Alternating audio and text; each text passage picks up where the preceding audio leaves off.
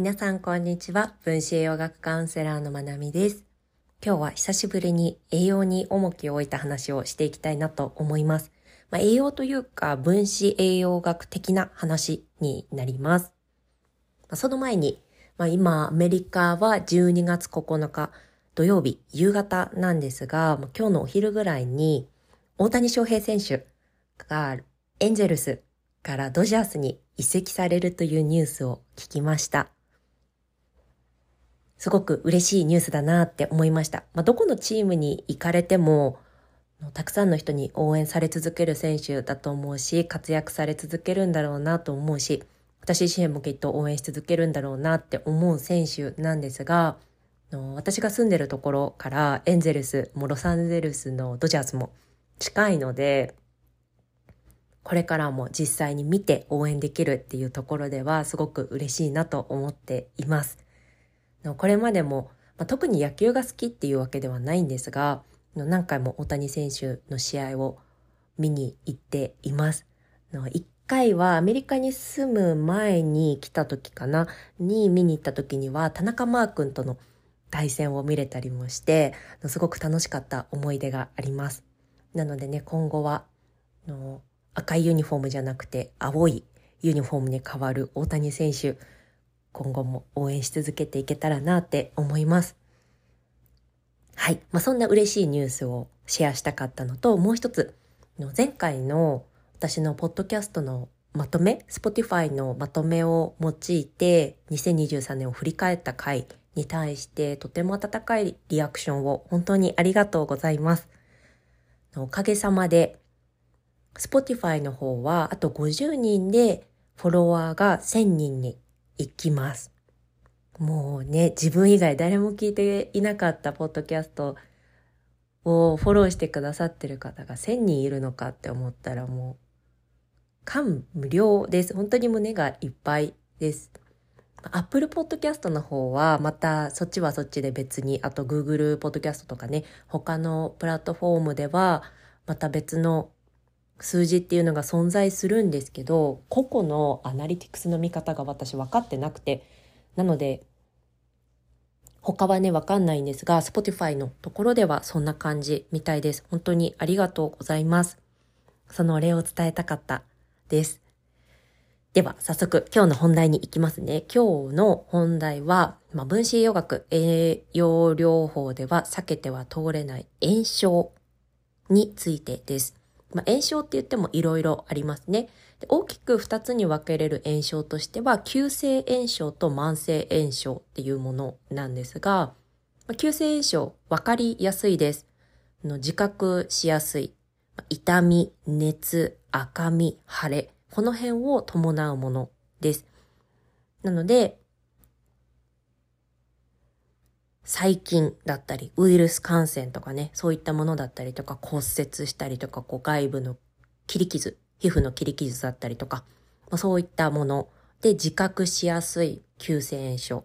で、もう一つは慢性炎症って言われる、ま、なかなか気づきにくい、自覚しにくい、だけれども長く続いてる炎症。こういったものがあります。で分子栄養学、栄養療法をやっていく中では、この慢性炎症っていうところをすごく大事に話されることが多いんですね。っていうのも、この慢性炎症ってやっぱり自覚しにくいので、気づかないまま炎症が続いていきます。で、炎症って理由があって起きるんですよね。何にもないところに炎症って起きなくって、何か対処しなきゃいけないことがあるから、体は炎症っていう反応を起こします。なので炎症自体は悪くないんだけれども、その炎症の元になっている根本的な原因を取り除いてあげないと炎症が永遠起き続けます。で炎症って例えるならば火事みたいなものなんですよね。の火を強く燃やすことで、まあ、そこにある、例えばそこにいらない細菌がいたとしたら、細菌を焼き殺すことができるじゃないですか。イメージですけど。で、その細菌を退治できることはいいんだけれども、細菌以外に、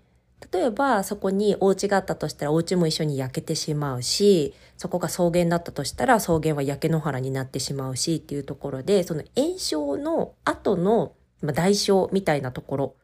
もあるんですよね。その細菌だったりウイルスだったりとか、何かしらの外傷だったりとか、その対処したいものに対して対応をすることは必要なんだけど、それが終わった後に炎症の影響を受けてしまうので、根本的なその炎症が起きている理由っていうものを除いてあげないと、その炎症に伴う影響っていうものも永遠と続いてしまうんですね。で、この慢性炎症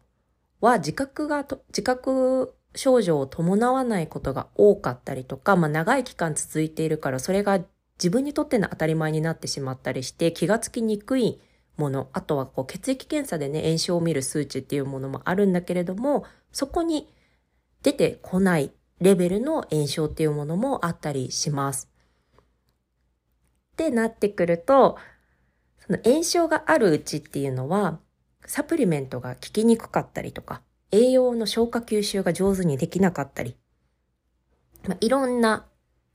弊害があります。で、分子栄養学、栄養療法の目的って、まずは栄養をしっかり使える体にしていくっていうところ。で、その先に待ってるのは、まあ、サプリメントがいらない体になっていくので、この炎症があるままでは、そのサプリメントがいらない体にはなっていけないです。に炎症があると血糖値も安定しにくいっていうところもあるし、メンタルにも影響を及ぼします。っていうのは、これは今日、スペシフィックに話していきたいところなんですが、炎症とセロトニンっていうところが大きくリンクするんですね。で、セロトニンってハッピーホルモンって言われるような私たちのムードに影響を及ぼしたりとか、あと食欲にも強く影響しているホルモン、神経伝達物質になります。ね、一般的には、まあ、このセロトニン仮説って言われるんですが、まあ、うつ病だったりとか、いろんな精神疾患、メンタルヘルスに影響を及ぼす、ま、疾患ってね、言われるものにはセロトニンが大きく関わってる。で、このセロトニンが少なくなってしまうことでうつ病っていうのは起きるんだよっていう仮説があります。が、研究が進んでいる今、このセロトニン仮説って言われるものも、実際は違うんじゃないかっていう説もすごく濃厚になってきているなっていうふうに感じます。なので、交通薬っていうのは SSRI って言われて、セロトニン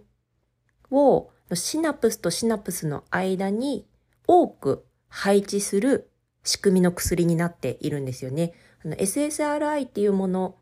まあ、抗うつ剤、そのものにがセロトニンが入っているお薬っていうわけではなくて、セロトニンの配置場所を変える。適切、まあその症状に合わせて変化させていくっていう仕組みのお薬になります。なので、このセロトニンっていうものは、精神疾患だったり、メンタルヘルスっていうところ、私たちの気分に大きく影響を与えるっていうふうに言われています。まあ、それがね、本当にこのセロトニン仮説がどれだけ有力かどうかっていうのはもう何十年も信じ続けられた仮説ですが、これが今後どうなっていくのかっていうのはすごく注目だなって思っていますが、まあね、その、うつイコールセロトニンが低い、少ないっていうところはクエスチョンマークはまだね、ついていくかなっていうところですが、炎症がセロトニンに影響を与えるっていうのはもう生化学的に分かっていることなので、ここは知っておけるといいかなって思います。炎症。ね、まあ、分子栄養学の中で一番よく耳にするのは、例えば、の副鼻腔炎じゃなくて上咽頭炎。鼻の奥と喉の奥がちょうど交差する場所で炎症が起きていることが多いですよって。で、そこって副交感神経が通っているところだから、そこで炎症が起きていると自律神経っていうのもなかなか整わないですよって。自律神経整わないと血糖値っていうところにも影響を与えますよ。で、血糖値影響出てくるとホルモンバランス崩れていきますよ。で、ホルモンバランス崩れていくと腸内環境荒れますよっていうところにもどんどんどんどん芋づる式につながっていくんですよね。まあそういった話だったりとか、あとは炎症があると鉄のサプリ特にね、あの、女性、有形の女性だったりとか成長期のお子さん、男女問わずっていうのは鉄の必要量が増えます。まそれに比べ、それに対して摂取量っていうのがなかなか追いついていないっていう現状があるですね。なので、実際に病院に貧血っていう診断はされなくても、ヘモグロビンの数値が理想値からはかけ離れていたりとか、鉄が不足していることによって気分が安定しなかったりとか、こう心細さを感じたり不安を感じやすかったりとか、あとはこうエネルギー不足を感じやすい。鉄ってミトコンドリアでエネルギー作るのに必須のミネラルなので、それがないためにエネルギーが十分作れなくて元気が出なかったりとか、自分のポテンシャルを最大に発揮できなかったり、甘いものに手が伸びたりっていうことが起きたりします。が、炎症が起きてる時に鉄サプリを取ってしまうと、炎症をさらにサポートしてしまう形になるんです。最近って鉄好きだから。あとはカンジダがいたりすると、まあ、カンジダってみんないるんです。常在菌なのでみんないるんだけれども、カンジダが過剰に増殖している場合とか、あとはまあ禁止っていう、のバージョンアップした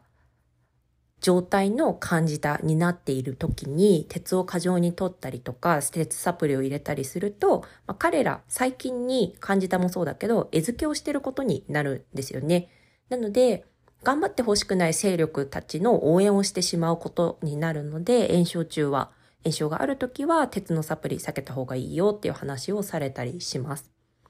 まあ、炎症と鉄とかね、あとミネラルの話に関しては、私がインフルエンザになりましたっていうエピソードで、エピソードでちょっとお話をしていたかなって思います。はい。まあ、そんな感じで、まあ、他にもたくさん炎症と栄養の関わりだったりとかっていうのはあるんですが、今日その中でも話したいのが炎症とセロトニン。まあ、すごく簡単なんですが、のホルモンセロトニンってホルモン、神経伝達物質なんですが、みんな、セロトニンだけじゃないけれど、体の中で作られている物質って、私たちが食べたえもの、そこから栄養素からいろんなミネラルだったり他の栄養素と組み合わさることによ、組み合わさったりとか取り外されることによってホルモンとかいろんな物質っていうものが出来上がっていきます。で、セロトニンもその一つで、トリプトファンっていうタンパク質の一つ、一種からできていきます。で、このトリプトファンっていうものからセロトニン、ハッピーホルモンセロトニンが作られたり、あとは睡眠に必要なホルモンメラトニンっていうものが作られていくんですが、このトリプトファンから作られるものに別のものもあります。まあ、回路を想像してもらって、ま、トリプトファンっていうところから矢印1本、まあ、右側としましょう。右側に出ていて、こっちはセロトニン、メラトニンを作る経路。で、もう1本の経路がトリプトファンから左側に出てるとします。で、こっちの経路っていうものは何作っていくかっていうと、まあ、キヌレン酸、キノリン酸、ナイアシンとかね、そういう方を作っていきます。で、これ何かっていうと、こっちは炎症が起きた時に、こっちの回路にトリプトファンが流れていきます。炎症が、炎症反応でつく、使われる物質たちなんですね。有機酸検査っていう尿検査でこれらの数値って測ることができます。 organic acid 検査。 organic、organic uric acid。違う、オーガニックアシッドテスト、OAT、オーガニックアシッドテスト。って言われる検査。で見ることができます。で、なので、炎症が起きると、キヌレン酸、キノリン酸っていうものがたくさん作られる必要があるから、そっちの経路にたくさんセロトニンとかメラトニンの原材料であるトリプトファンが行ってしまうんですね。そうすると原材料が流れてこないとセロトニン、メラトニンの経路って工場が動いてても原材料がないから必要な分作り出せないですよね。で、まさっきちらっと言ったように炎症って火事だから火事が起きてたとしたら、火を消さなきゃいけないじゃないですか。から、その炎症っていう方が、緊急度合いが高いんですよね。なので、まあ、炎症、緊急度合いが高い、そしてセラトニンメ、セロトニン、メラトニンっていうものは気分に影響を与えたりとか、睡眠に影響を与えたりするもの。で、炎症って、まあ、ほっといていい火事なんてないじゃないですか。私たちが生きる世界でも。あ、これぐらいの火事だから大丈夫だねってならないじゃないですか。火事があったら、どんなものでもすぐ対処しなきゃいけないですよね。まあ、それと同じで体も炎症があったらそっちを優先に対処するようにできています。なので、どこかで炎症があったとすると、トリプトファンからキヌレン酸、キノリン酸、ナイアシンっていう方の、この炎症対応グループっていう方にたくさん原材料が供給されてしまう。そうすると、私たちの気分に影響したり、睡眠に影響を及ぼすセラセロトニン、メラトニンっていう方の製造経路にはトリプトファンっていう原材料が分配されなくなってしまう。まあ、大体割合とした炎症時は炎症の方に流れるのが90%で、10%がセロトニン、メラトニンの方に行くっていう風に言われていたりします。なので、このね、気づかない炎症があることが原因でセロトニンが少なくなってたり、メロメラトニンが作れなかったりっていうこともあります。その他にもたくさん影響ってあるんです。セロトニンの90%って腸で作られてたりするから、腸内環境が悪かったらば、腸内環境が悪い、つまりは炎症があるっていうことも十分に考えられると思います。このね、腸内の炎症って、とあるアメリカのドクターが言っていたのは、もうほぼほぼって言っていいほど、もうほぼ100%に近いって言っていいほど、現代人は腸で炎症が起きているそうです。多かれ少なかれ。そう。まあね、それ、まあそれも聞いて、まあそういうね、影響もあるだろうし、まあ、そもそもトリプトファンっていうね、タンパク質を十分に食べていなかったり、食べてたとしても消化吸収ができていなかったりすると、炎症があろうとなかろうと、原材料がなかったら作るものが作れないから、まあ、それが原因でセロトニンが少ない、メラトニンが少ないっていうことも考えられると思います。し、考えられることはいろいろあるんだけれども、まあね、炎症って、